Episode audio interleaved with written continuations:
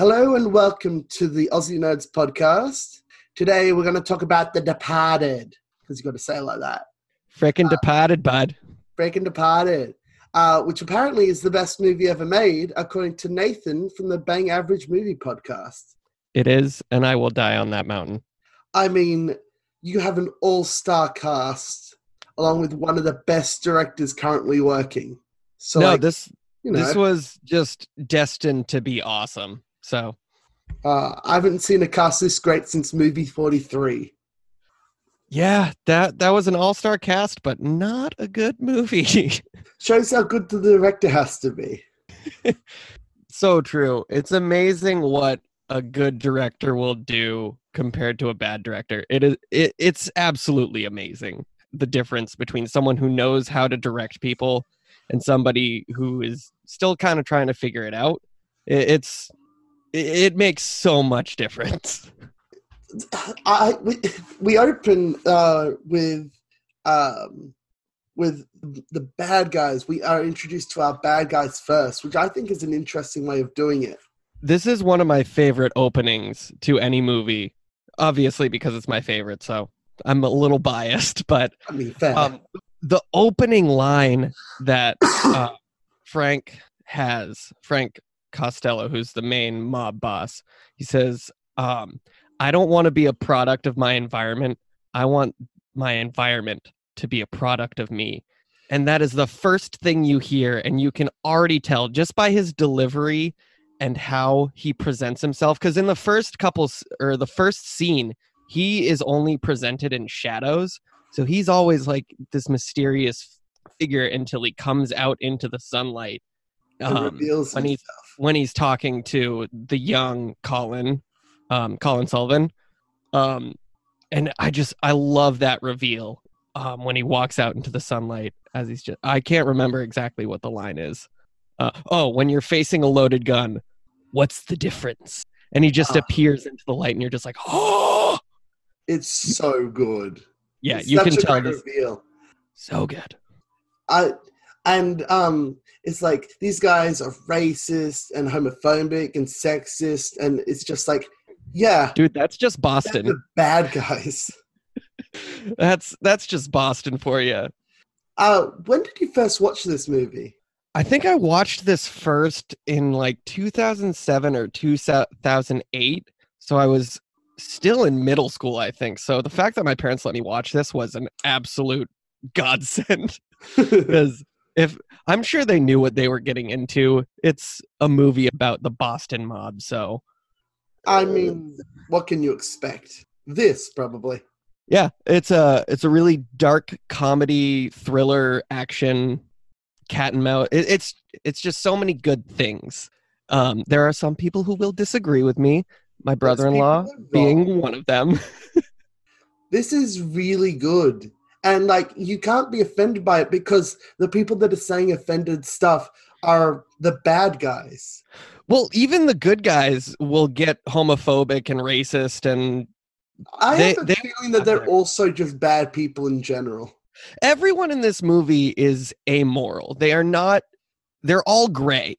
They're not defined as good and evil. They're all in between somewhere. Um, It's, it's uh, whether all left of center or right of center. yeah I guess the term would be morally ambiguous. Yeah, that would do it. Um, it, it's it's on my chart, by the way. I have a chart of hundred movies to watch before you die, and every time I watch a new movie, I check the chart. I don't go for the chart first, and this one was on it. So Do you mind if I ask what number it was? Uh, I do because now I have to check. Sorry. These are not numbered. Oh. Well, whatever number it is, it's too low.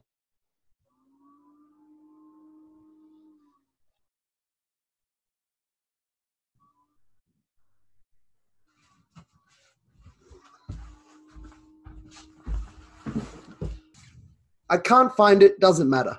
No worries. The point is, it's on there somewhere. So it, it's, oh, excuse me, it's a phenomenal movie, regardless of where it is on that list. Yeah, it's really fucking good. Yeah. So, one of the things that really struck me the first time I watched this is if I'm not mistaken, it was either this film or Psycho. That was the first film I ever saw where the lead actor died halfway through, Yeah, that, it's really Or halfway, whatever. He died near the end. Well, well, the um in Psycho, it's revealed that instead of it being like a stalker slasher movie, it's a murder mystery, but we follow the victim for like an hour. Yeah, it, it's it sets up the scene so perfectly and then completely throws everything out the window and it's like all right we're starting anew And in um so there you go figure it out yeah, and in this one, the um when Jack Nicholson um dies, we still have like the third act. It's like yeah, he's dead and everything's fine technically, but now we have like the um the corruption in the police that we still need to deal with, and uh, we still have the cat and mouse game. Yeah, this this movie doesn't end until the last seconds of the movie. It's really fucking cool.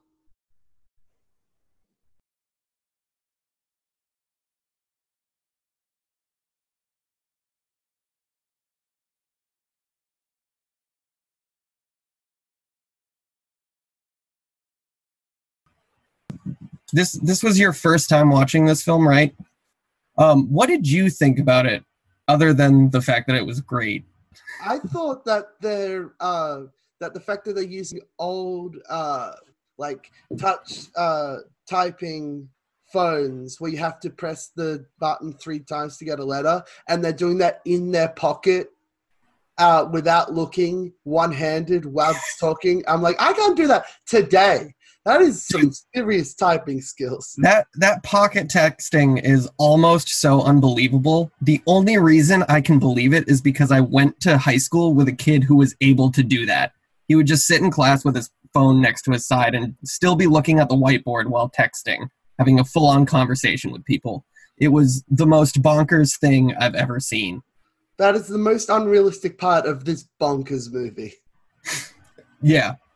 Uh, um, but yeah, the the use of the flip phones really takes you back to 2006 when nobody had iPhones, and that was the only way to communicate. Um, first phone was a uh, was a flip phone. I got it for twenty bucks. It was probably a knockoff. nice.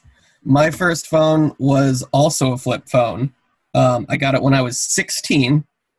Um, and then I didn't upgrade to a smartphone until three months ago. Wow. Yeah. I was that guy to my friends. Every time I met someone, they'd be like, Oh, can I get your number? And I was like, Okay, pull out my flip phone. They're just like, What the fuck is this? It's This like a relic from an ancient era. It's it was so funny. I went on a date with someone who was a couple years younger than me, and they were fascinated by the fact that I still had a flip phone. They were like, "How do you text people?" And I'm like, "It has a keyboard. It's not like it's not usable. like I can still communicate with people." Um, and plus, you get to hang up the way that I've always wanted to hang up, which is by closing the phone. That's such such a good feeling when you're just like, "And you suck it." you can't do that with a, a smartphone. You suck it. Eh. I'm gonna poke a button. It's much more satisfying. Yeah. Um now one of the things that I learned about this movie that I didn't actually know the first time that I had seen it was that this was an Americanized adaptation of the film Infernal Affairs.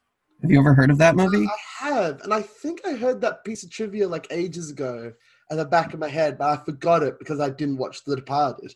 Yeah, so Infernal Affairs is a Hong Kong film, and it, it's essentially the same movie as The Departed. What rather, I should say, The Departed is essentially the same movie as Infernal Affairs. hmm Um, like almost beat for beat, That's cool. similar. So if if you if you get a chance, I suggest you watch it. Because it's it's so striking how similar they are even down to like individual lines. Like the scene where the two people are talking about who's cops that entire scene was basically ripped from infernal affairs. Um, now i say ripped. They did they made the departed in conjunction with the production company that made infernal affairs. I believe it was asia media group. Mhm. i may be wrong about that fact. Don't fact check me on that Oh, I barely know how to use Google. It's fine. yeah, it's pretty confusing. Um, but it, it's it's so striking. Um, it's essentially the same thing. It's a mob boss with who plants a mole in the police department, and then they select a police cadet to plant in the mob.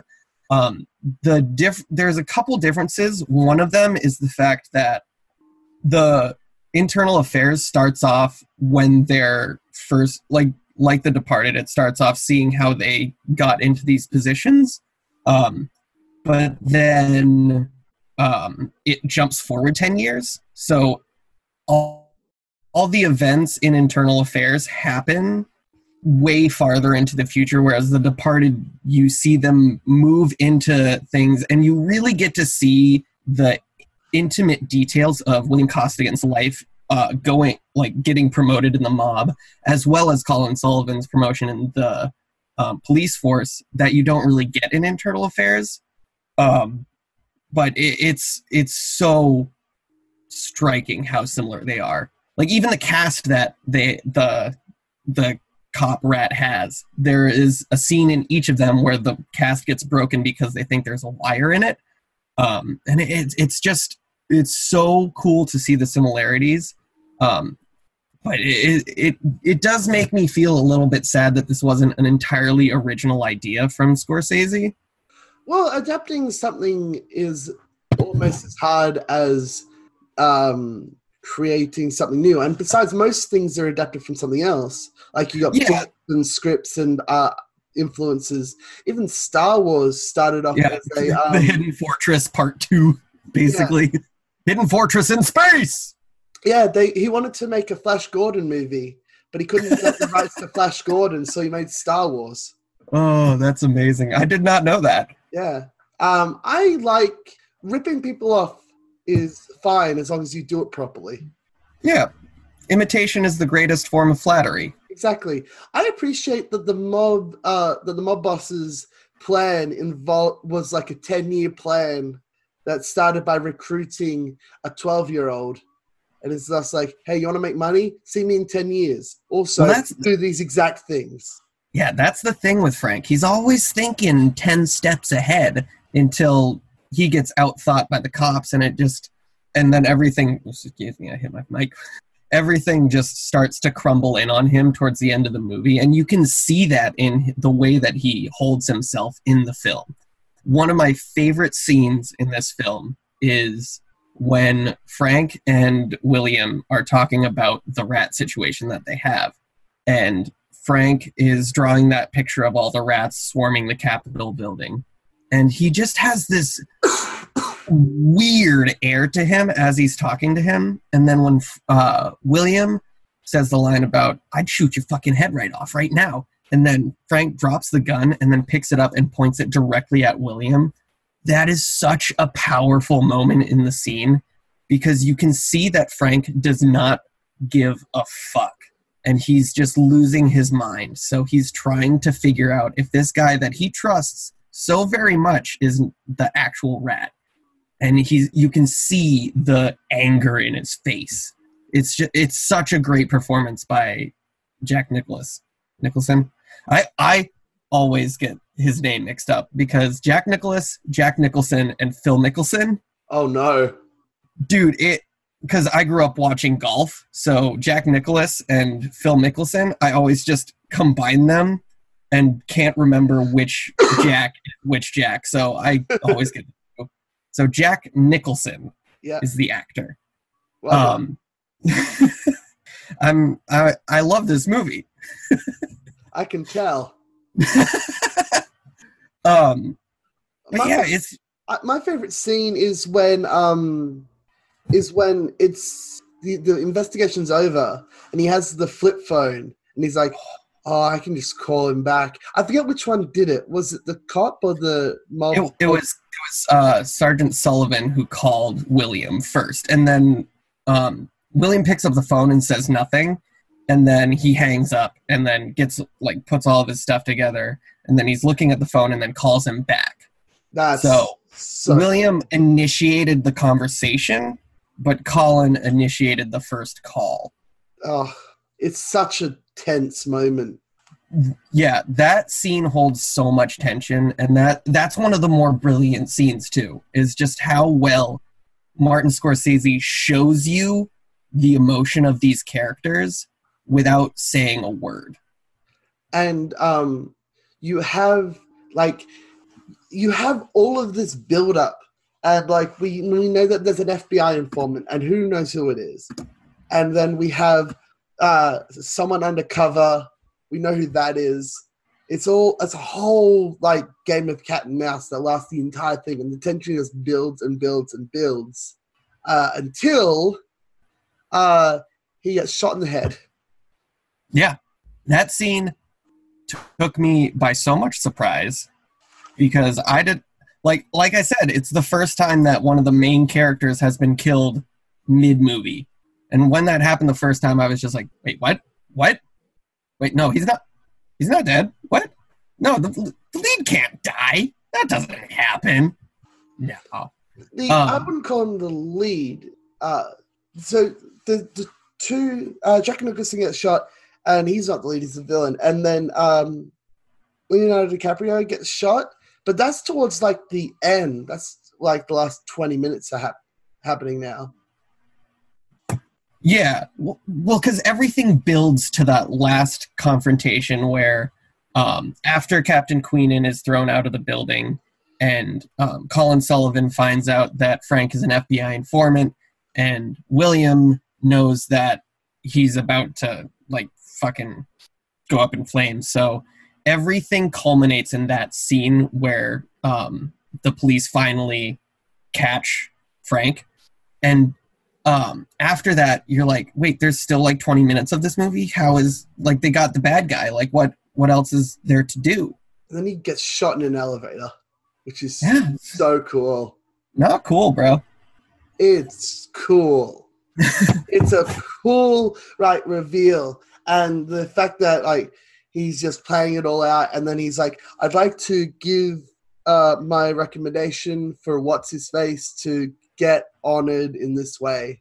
yeah get the medal of merit Mm. And before that happens, uh, we have the guy who's leading the internal the uh, investigation, um, and he gets fired or quits. I forget which. oh mac Wahlberg. Yeah, Mark Wahlberg. He's put on a leave of absence because he's not operating correctly Yeah, uh, and he is probably my favorite character in the whole movie he's my favorite character in anything he's in. mac fucking Wahlberg bud greatest actor ever if, if he teamed up with Kurt Russell, I don't know what I'd do. yeah that would be that'd be tough for you Oh, Those are two phenomenal actors. Well, Mark Wahlberg's actually okay. He's not the greatest actor ever. He's in good things from time to time. I was in a good movie from time to time. I, I Oh, I really like how how this ends because you have him dying in an elevator, and then it's like, holy shit! So like, no one's around to prove him wrong, to prove that he's not the bad guy. yeah. Uh, how's this going to work out? And then Mark yeah. You're you're just like, wait, he's gonna get away with it? yeah, How how how can that how can that happen? He's he and should it get his feel like a movie where he'd get away with it either. Yeah. Like I, I can tell like in some movies where the director wants you to feel like the villain should get away with it. Uh, this didn't feel like that, so I was like, "What's gonna happen?" And then Mark Wahlberg comes back and just Dexters him. Dude was set up for that hit. He had like the full hazmat suit, booties on to cover up his boot prints. Like he had a like dude was tricked out. I loved how he performed that hit. It was a good hit. Um, now we're were you aware that every main character who died in this film appeared on screen with some form of X? Uh, no, because that's So- the kind of weird, obsessive detail that you only get if you watch this movie more than five times. Yeah. So Martin Scorsese paid homage to the 19, I believe it was 1939 film Scarface. It was the original Scarface before Al Pacino did his Scarface. Um, I, I because didn't think that the Al Pacino one was that old. yeah, I think the Al Pacino one was the 70s. I want to say 80s, maybe 80s. Yeah. Um, but every main character appears who dies in the film appears with some form of X on screen. So, for example, um, Captain Queenan, he's like the most on the nose one in this in the shot where he's falling from the roof. There's a bunch of X's on the abandoned window, or the abandoned wi- the windows of the abandoned building. Excuse me. Um, and then Frank, in the first scene when he's walking across that auto shop, there's a couple I beams that are in the shape of a cross in front of him. And then for Frank and uh, Colin, or not Frank, oh William and Colin, there are multiple scenes. Um, there's uh, like a light ray that casts an X in Colin's office. There's a couple X like I beams in the um, Boston Logan Airport hallway that William's talking on the phone in. Um, there's a bunch of other ones, um, but it was supposed to represent that they were like marked for death. Um, and they were kind of supposed to re- represent like crosshairs. And I, I just love that attention to detail. It's I love like things like that because nothing's by accident and no and every little detail is just like I know what I'm gonna do. Now, that being said, there are some things wrong with this movie. So oh no. when, when you when you said that this was the greatest movie of all time, it's my favorite. It's not the greatest. It has some I, I appreciate that you can uh, distinguish the di- the difference in that. Yeah. Um, first of all, the actress who plays um, Madeline the Shrink, her Boston accent is non-existent to garbage. I It's literally bad. can't tell the difference between a bad accent and a good accent unless it's Australian. Dude, I grew up around this shit. I am so well versed in like Boston, New England accents. Um, but he, she tried. I give her that much. Accents are really hard to do. Yeah, God damn, she did not try hard enough because she would speak normally and then like every once in a while she'd drop her eyes.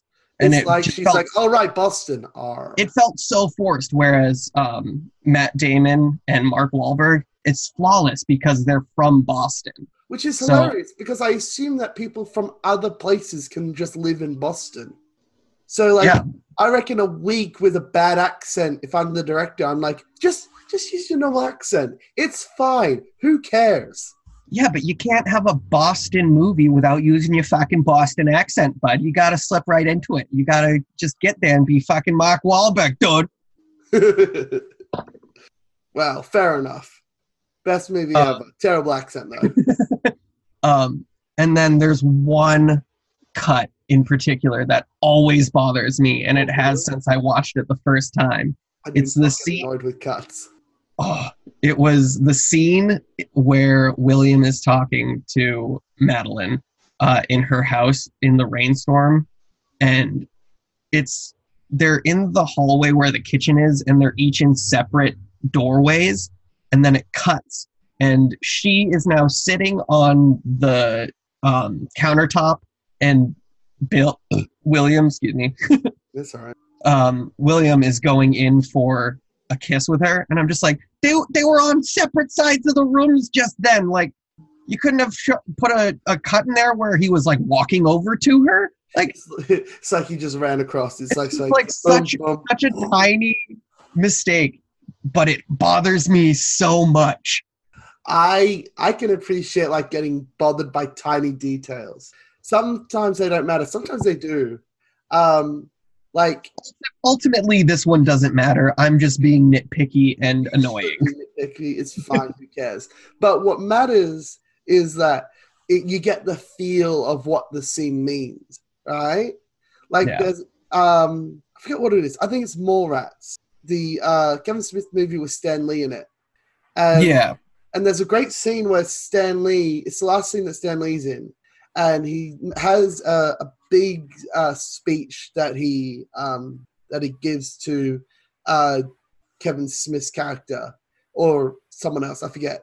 And then he and but, but before that he was walking to the left and then he gives his big speech and it's great and it's fantastic. And then he walks to the right and then the cinematographer was like do you want him to take that again? And kevin smith's like fuck no that was great so sometimes you got to let it go for the sake of a great shot Yeah.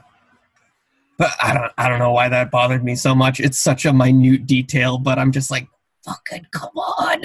it proves that you watch this movie too much how many times have you seen this movie Uh, at least two dozen times, if not three. See, it took me um, seven times watching The Princess Bride to be annoyed by the stuntmen, and then nine times to be like, I love the stuntman. yeah, it reaches a point where you're just like, I hate this so much that I love it. No, it's not that. It's just that uh, its flaws are part of its charm. Okay, yeah. Yeah, no movie's perfect. But the difference between The Princess Bride and The Departed is that The Princess Bride is a campy kind of a joke, whereas The Departed is taking itself so seriously all the time That, that you, when you when you get that difference, you're just like, oh, that makes it so much worse. it's a good thing that this is your favorite movie. Otherwise, that would either not bother you as much or ruin the movie forever. yeah, probably ruin it forever, but it didn't, so I'm happy. Yay! Who's your favorite Um, character? Oh, it's Frank, hands down. Uh, No, no question, he's awesome. he's great. As evil as as evil as he is, he's just such a compelling character because he is so unabashedly evil. he's so evil and he's just he's one of those villains that you just like i just i don't know if i want to join you or if i want to kill you Yeah, he's just so charismatic, and you're just you're drawn to him immediately. i love charismatic villains so much like so good. there are villains that i love that are hate sinks like um do you know what hate sink is I think I have an idea, but if you wouldn't mind explaining it. so uh umbridge from harry potter is just so Mhm. evil you Worst character in the whole series. Best character in the first se- in the whole series. She's great, all right, because she's just so unlikable that you just don't care. Uh, you don't want anything positive to happen to her. You just are like, I just hate you so much, and I want you to die. Yeah. Voldemort couldn't get that kind of level of hatred, and he tried hard. Yeah. Uh, so The thing with Umbridge and Voldemort is everybody knows an Umbridge and they can relate that to them, so it makes it so much more of a visceral experience to hate Umbridge. Whereas Voldemort- cats. Cats. I love cats. Certain cats are good. A lot of cats are assholes. And I know I just pissed off a bunch of cat people, but dogs are better. Dogs are better. My cat is just like, hey, are you gonna feed me? And then my dog is like, hey, you're gonna feed me? Oh, this is great. I haven't had m- food since breakfast. This is the best time of day. Oh, you you got some food for me? Oh, I'm so excited. Uh, this movie, but it's all dogs. The Departed. The depounded. uh, we go on tangents. I, but um, That's the beauty of podcasting is you can just have like a central premise and then just go completely somewhere else, but then you find your way back to that Yeah. same through line. So anyway, The Departed. so Umbridge is a hate sink, but Frank is just too charismatic for that. He's Yeah, because he's such a like as bad as he is, he's such a a likable villain. his charisma makes you forget for a moment that he's just a terrible person. Yeah. It's why he got murdered because he has to. Because if he got away with it, then you'd be like, he wasn't so bad. It's just like, oh no, he was. He was so bad. Yeah. And that's that's one of the other differences between The Departed and um, uh, Infernal Affairs.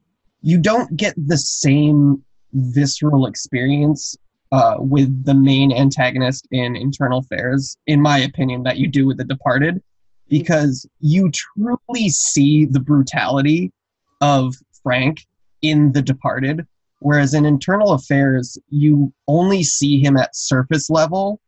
You don't get these like really um, personal interactions with the Frank counterpart in um, Infernal Affairs.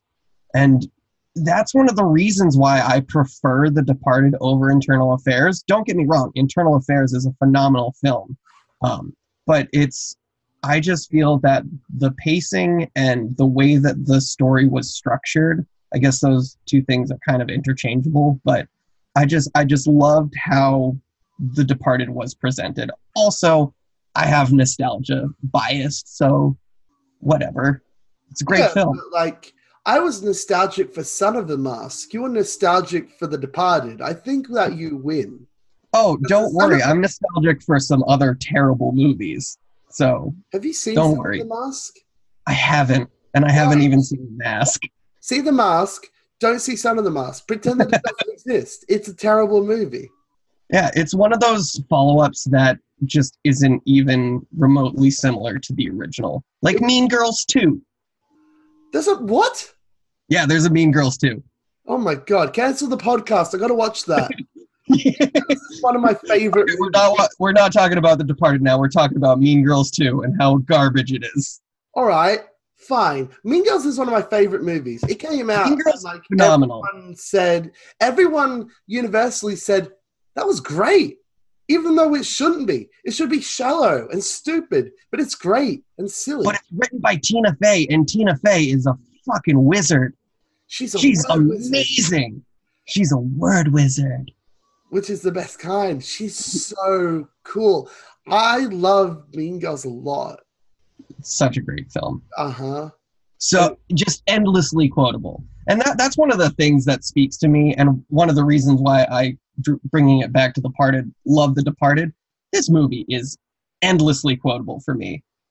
Especially, um, oh, um, it's uh, when uh, Sergeant Dignam is uh, talking to the special, or like the, the main group of investigators that are led by Alec Baldwin's character um, when the FBI guy is like, uh, uh, "Do you have guys in with Costello?" and he's just like, "Maybe, maybe not. Maybe fuck yourself."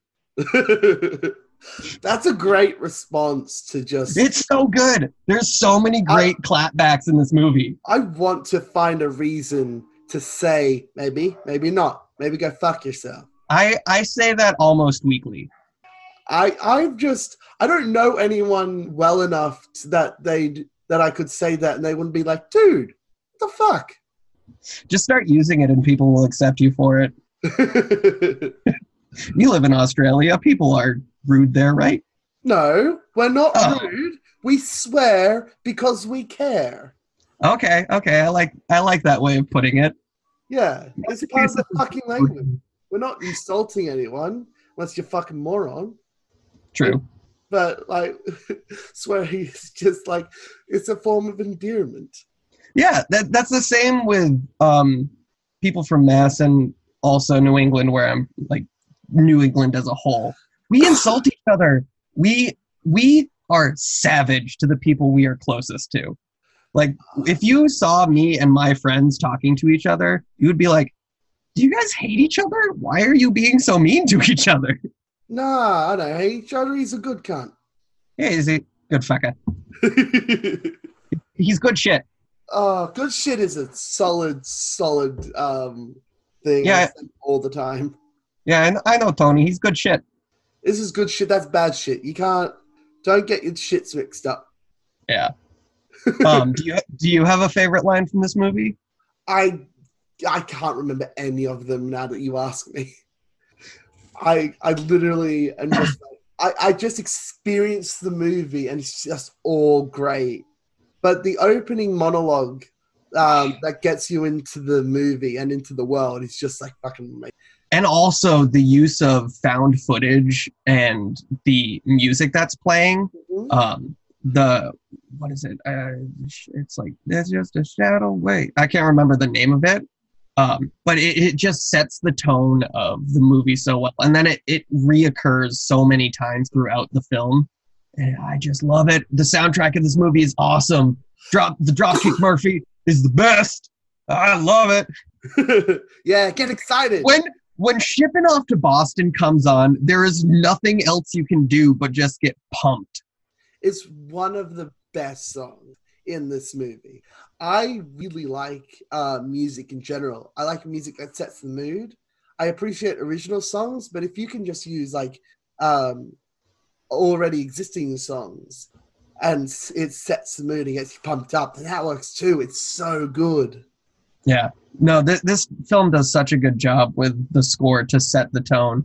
And I I started to pick up a little bit on their use of um like uh oh god, what is the term? I can't think of it. But it's used a lot in Star Wars where a certain character will have like a theme associated with them. Yeah, the I started to yeah, I started to pick up a little bit of that on The Departed where there would be a certain song that would play whenever Frank's in the room or there's like a certain way that the music will swell when another person comes in and I I, I didn't pick up on it a, enough to really be able to pinpoint every single moment, but I, I started to pick up on motifs. That's the word. That it, it came to me.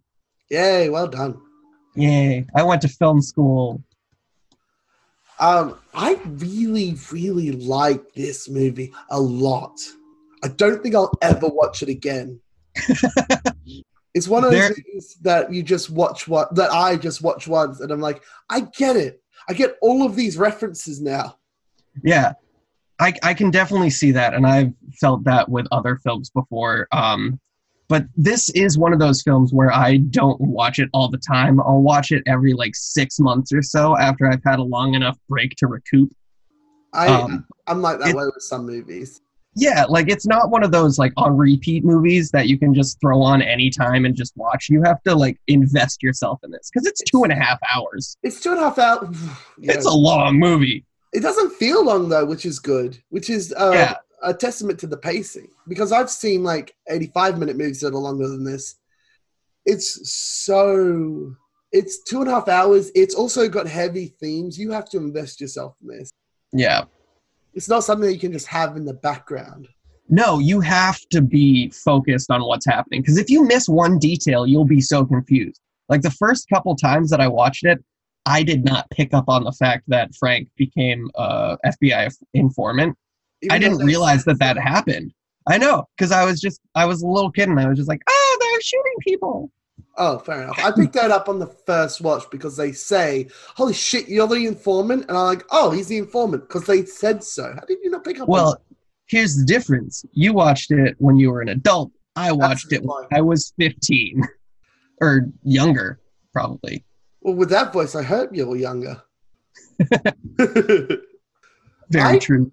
I I like going back to movies I saw when I was a kid and uh, seeing them as an adult. I saw the Addams Family movie, and I when I was a kid, I'm just like, ha, there's a hand, and and they're doing spooky stuff and it's funny, and then I'm just like, ha, they're talking about BDSM. Yeah, it's it's like in Shrek when Donkey and uh, Shrek show up at Lord Farquaad's castle. They're just like, I think he's compensating for something, and I'm just like, ha! They're talking because he's short. And then I became an adult and was like, oh no, they're talking about dick size. I get it now. Eh, but that's like a metaphor with with Addams family. They're just talking about sex a lot, and there's a great scene where they're dancing, and then all the wine or champagne corks explode. And so like, oh, oh, Yep. all right. And Wednesday is just like, oh my god, I wish I was you, because she doesn't give a shit.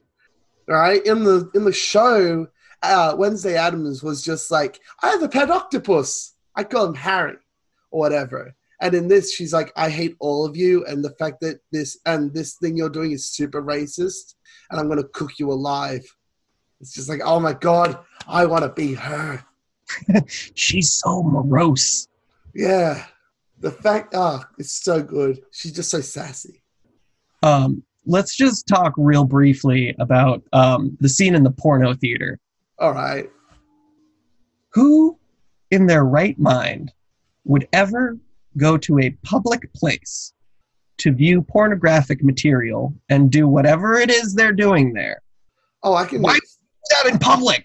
I reckon it, the only reason that that thing exists is because there is no internet, and thank God the internet exists now. Because, like, for fuck's sake, Come on, DVD rental places, VHS rental places, they have a porn section. Everyone has a porn section. every single bit of like video media was in was uh, succeeded because they allowed porn. VHS succeeds because there's porn. DVD succeeds because there's porn. Blu-ray succeeds because there's porn. The only thing that- VR. uh, VR is is huge because of porn. The uh, the one thing that uh, Laserdisc, you, you know Laserdisc? Oh, I know well about Laserdisc. Laserdisc failed because they didn't allow porn. The guy who invented it didn't have porn on it, and so DVDs took over Laserdisc. Poor Laserdisc man should have gotten more into porn. Yeah. He might be rolling in the dough if that were the case. Oh, Case. Case. I'm just, I'm just, gotta, no. All right. Uh, I'm glad we talked about porn. you can cut that section out if you want. I Oh, don't give a shit. No, Live with your shame. the fact that he came, that uh, Jack Nicholson came in wearing a, like the classic like overcoat. Oh, that trench coat, and then, and then when he's pretending to come in fucking uh, Colin's face. Oh, He's just a disgusting human. But also, I want to see the scene where he goes to a sex shop. Because I imagine that he's the one that bought that dildo. he probably owns the sex shop. He owns the porno theater, so he's got to own the sex oh, I shop. forgot that he owned the porno theater. Yeah, You probably own. He's but even if you own like a sex shop in a like a mob way, it's just like sup.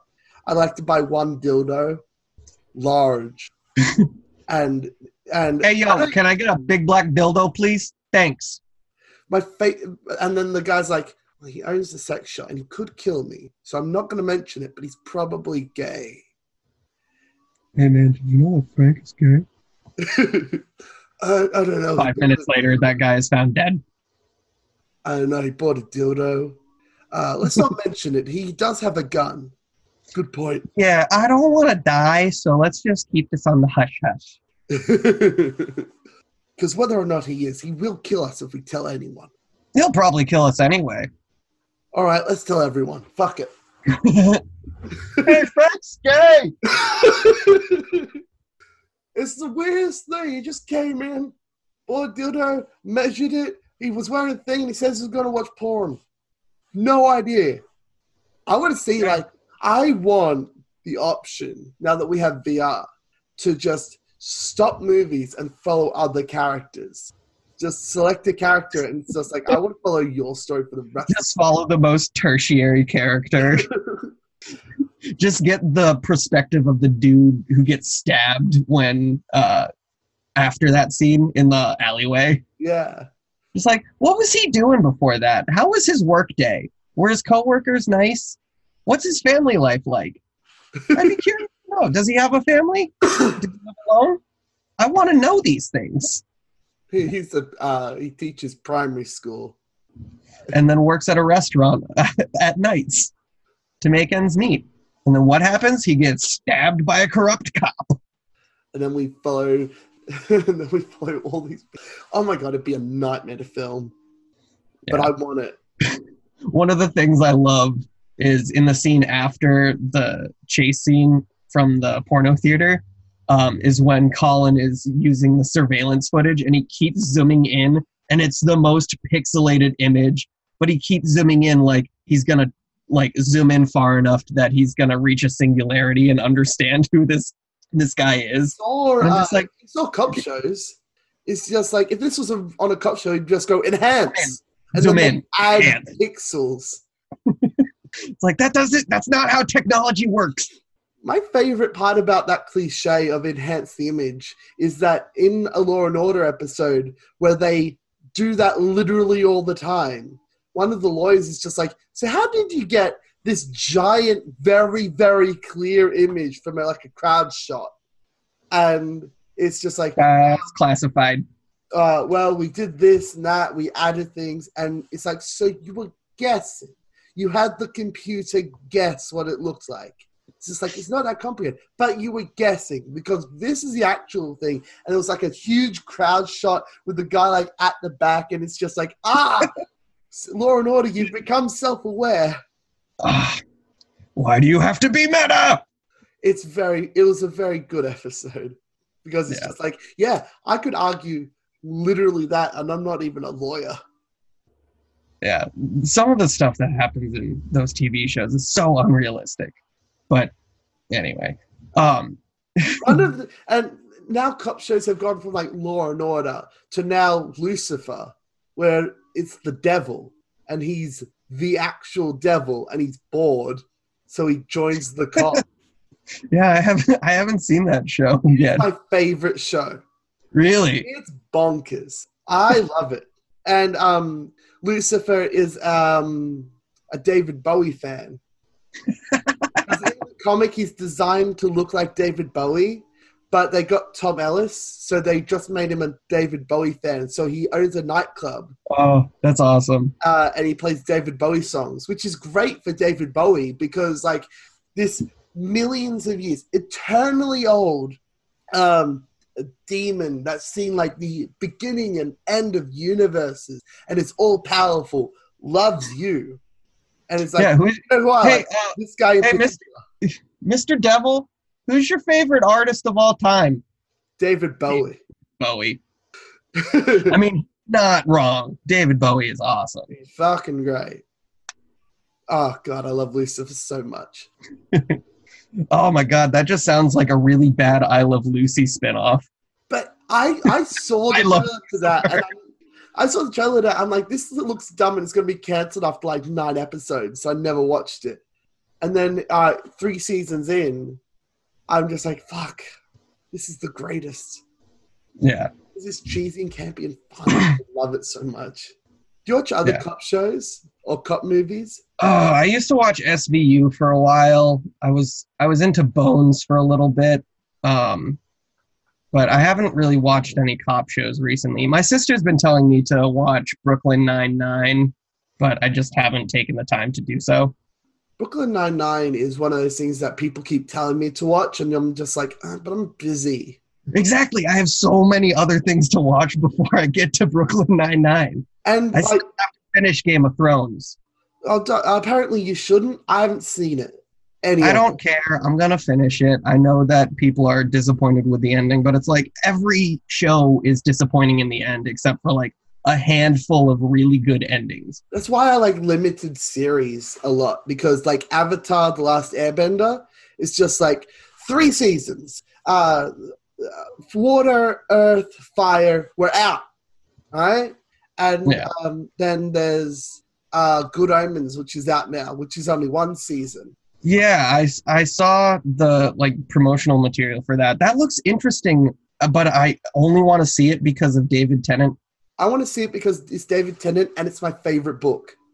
Oh, it's based off of a book. Yeah, it's based off a book by uh, Terry Pratchett, and um, Terry Pratchett wrote Discworld, which is my favorite book series. Okay. And it's just like uh, the Earth's going to end in like five days or something, and it's just like cool. Here's what we do: we have to raise the Antichrist for like ten years.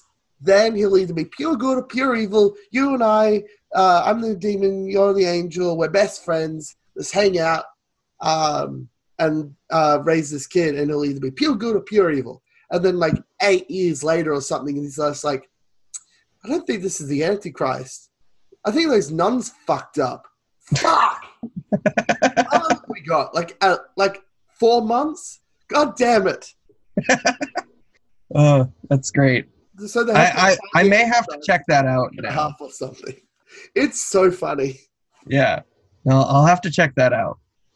Um, um, so the ending of The Departed is a little bit different from um, Infernal Affairs. Um, so in Infernal Affairs, the the corrupt cop doesn't actually die. It just kind of has this ambiguous ending. Um, and the the reason he doesn't die is because the movie is based on the idea of a continuous hell, kind of like a purgatory, um, where the person who is in continuous hell never dies, but they wish they could. So it's supposed to represent that the main character in um, Infernal Affairs is now going to be in like a purgatory living hell situation. And there's actually a sequel or two to that film, but I haven't watched them yet. Um, so I'm curious to see where they go. Um, but I, I just like the idea of the bad cop getting his comeuppance. Another reason why The Departed is better. I like the bad guy losing.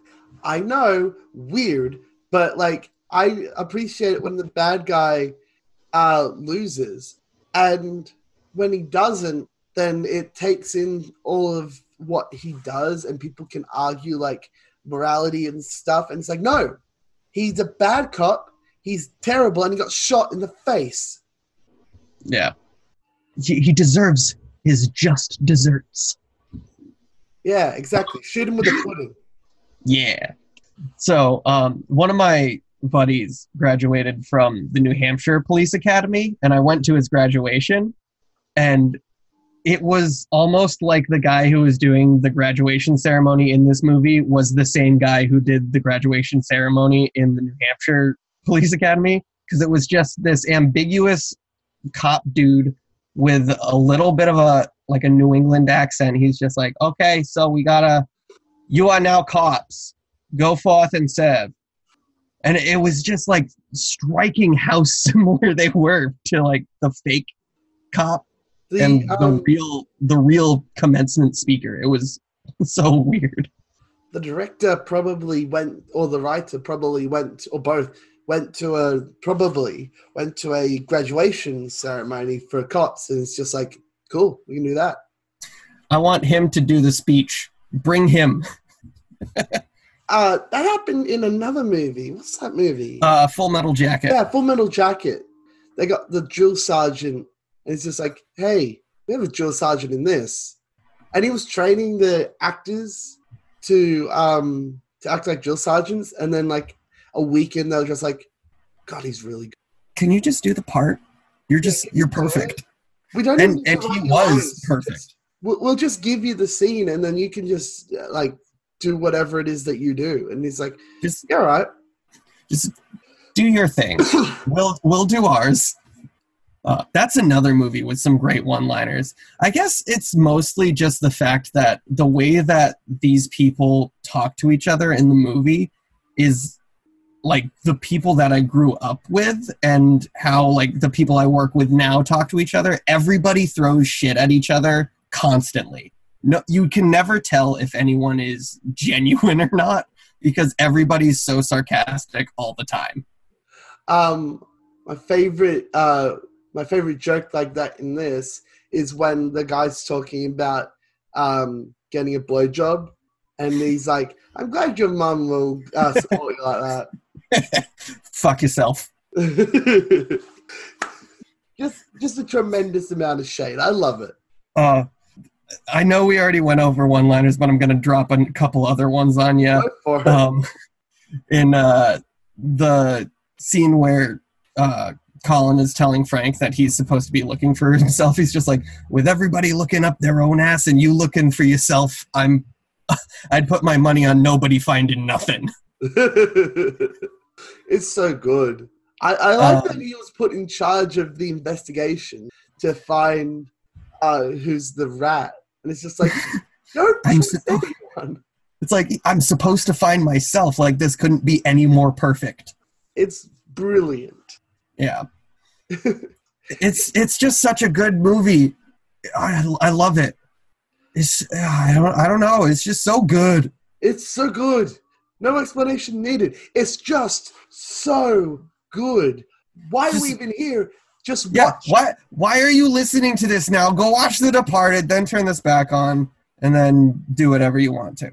Yeah. Just just watch The Departed. We got nothing else we can say except just go watch it.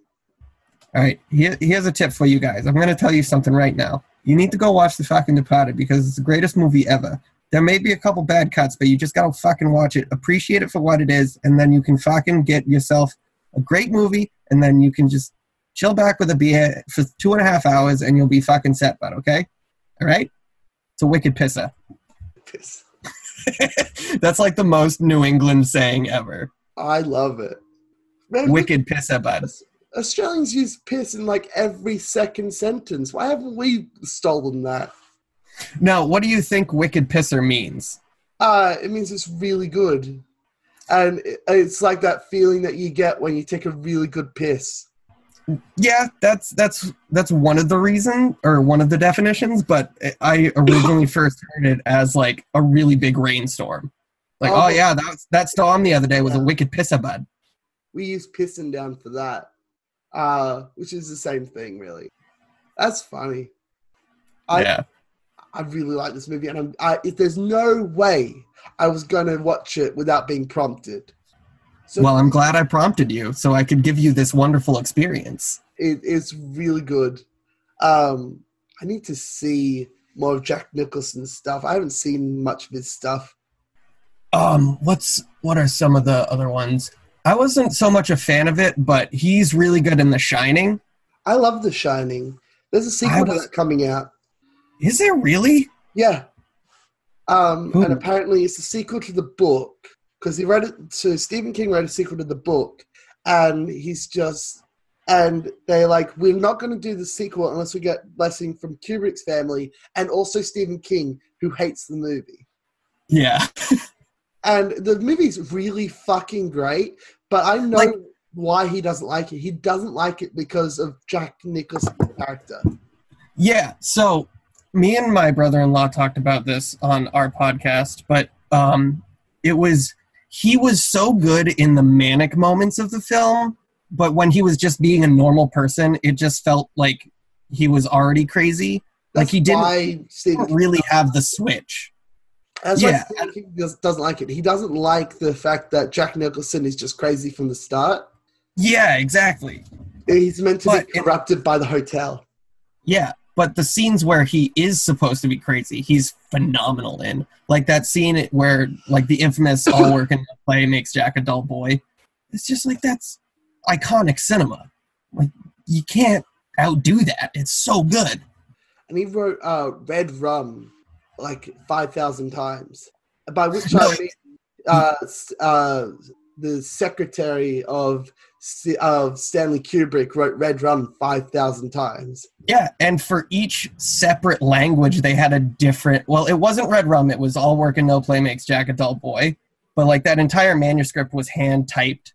Um, but they did it for each separate language release. So they had like a German version that was all in German, or like a French version that was all in French.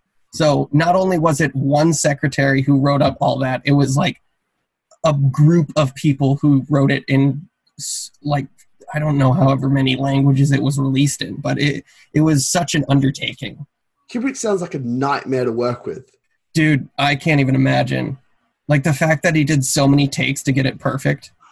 He did so many takes to get it perfect, and I like Princess Bride better, which has barely one take. Yeah. Princess Bride is, in my opinion, better than The Shining as well.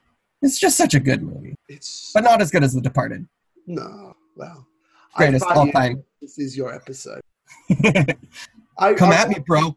I want to do the Princess Bride on this, but I need to find someone else whose favorite movie it is, because I I'm sure you'll I can't just Yeah, talk about it by myself. you could just do like an hour long rant where you're just like, This is a great movie. I'm gonna tell you all my favorite things about it. And then Someone else can interview me. Exactly. All right. Uh, this has been really fun. Yeah. No, this was a good time. Um, I, I'm glad I saw The Departed. It's it's been like on my watch list for the past seven years. Well, I'm, I'm glad I could push you to do so because it's like again, it's my favorite movie of all time. I've and it has been since I watched it back in 07, 06 or whenever I watched it for the first time. It's been the longest standing favorite for years. So I um I, I when I when I saw the start of it, I'm just like, oh, I can't do this today. I just ditched it entirely and just went to bed. Um, because it's like it's heavy and stuff, and I'm just like, I don't It's- need this today. It's so heavy at points. Like the scene where Frank is holding that dude's severed hand as he's eating the lobster super messily and he's talking to William. That's just such a great scene because it's the first time that William has like one of the first like one-on-one interactions with him, and oh, it's just so good. Uh, I feel like like again I, I've I've been saying it's so good, but it, it is like just watch it. this is the place for you to say that the movie's really good. Yeah. Uh, everyone watch it, but after they do that, where can they find you? Well, they can find me on uh, Apple Podcasts or on Stitcher, on Spotify. Uh, we are, me and my brother in law do a podcast called the Bang Average Movie Podcast. Um, we're also on Twitter at BA Movie Podcast or on Instagram um, at Bang Average Movie Podcast. Um, but yeah, we it's me and my brother and or brother in law, and we pick a movie each month. We have a, a theme, and we'll pick a movie each week and just talk about it and we mainly focus on like comedic comedic aspects but there might be a, a thing or two that we might give you as like a nugget of information but go check us out i think we're cool I think you're cool too. oh thanks man Um, you can find me at Aussie Nerds Pod on Twitter, uh, Aussie Nerds on Facebook. Subscribe to this. I'm on Podbean, but you can find me on all the places. Uh, each week, I talk to someone about their favorite movie, and uh, I'm setting up to do Classics Month really soon. And instead of go, instead of finding people and saying, "What's your favorite classics movie?" I'm just I just went to uh, Facebook groups of classic fans and asked them what their favorite movie was. well what were the ones you came up with you can cut this out if you want Nope, uh, it's gonna be a surprise. okay all right It's, I like it. good. Um, I'll give you a hint for the first one. Ooh. Do do do do do do do do do. all right i know it do, do, do, do, do.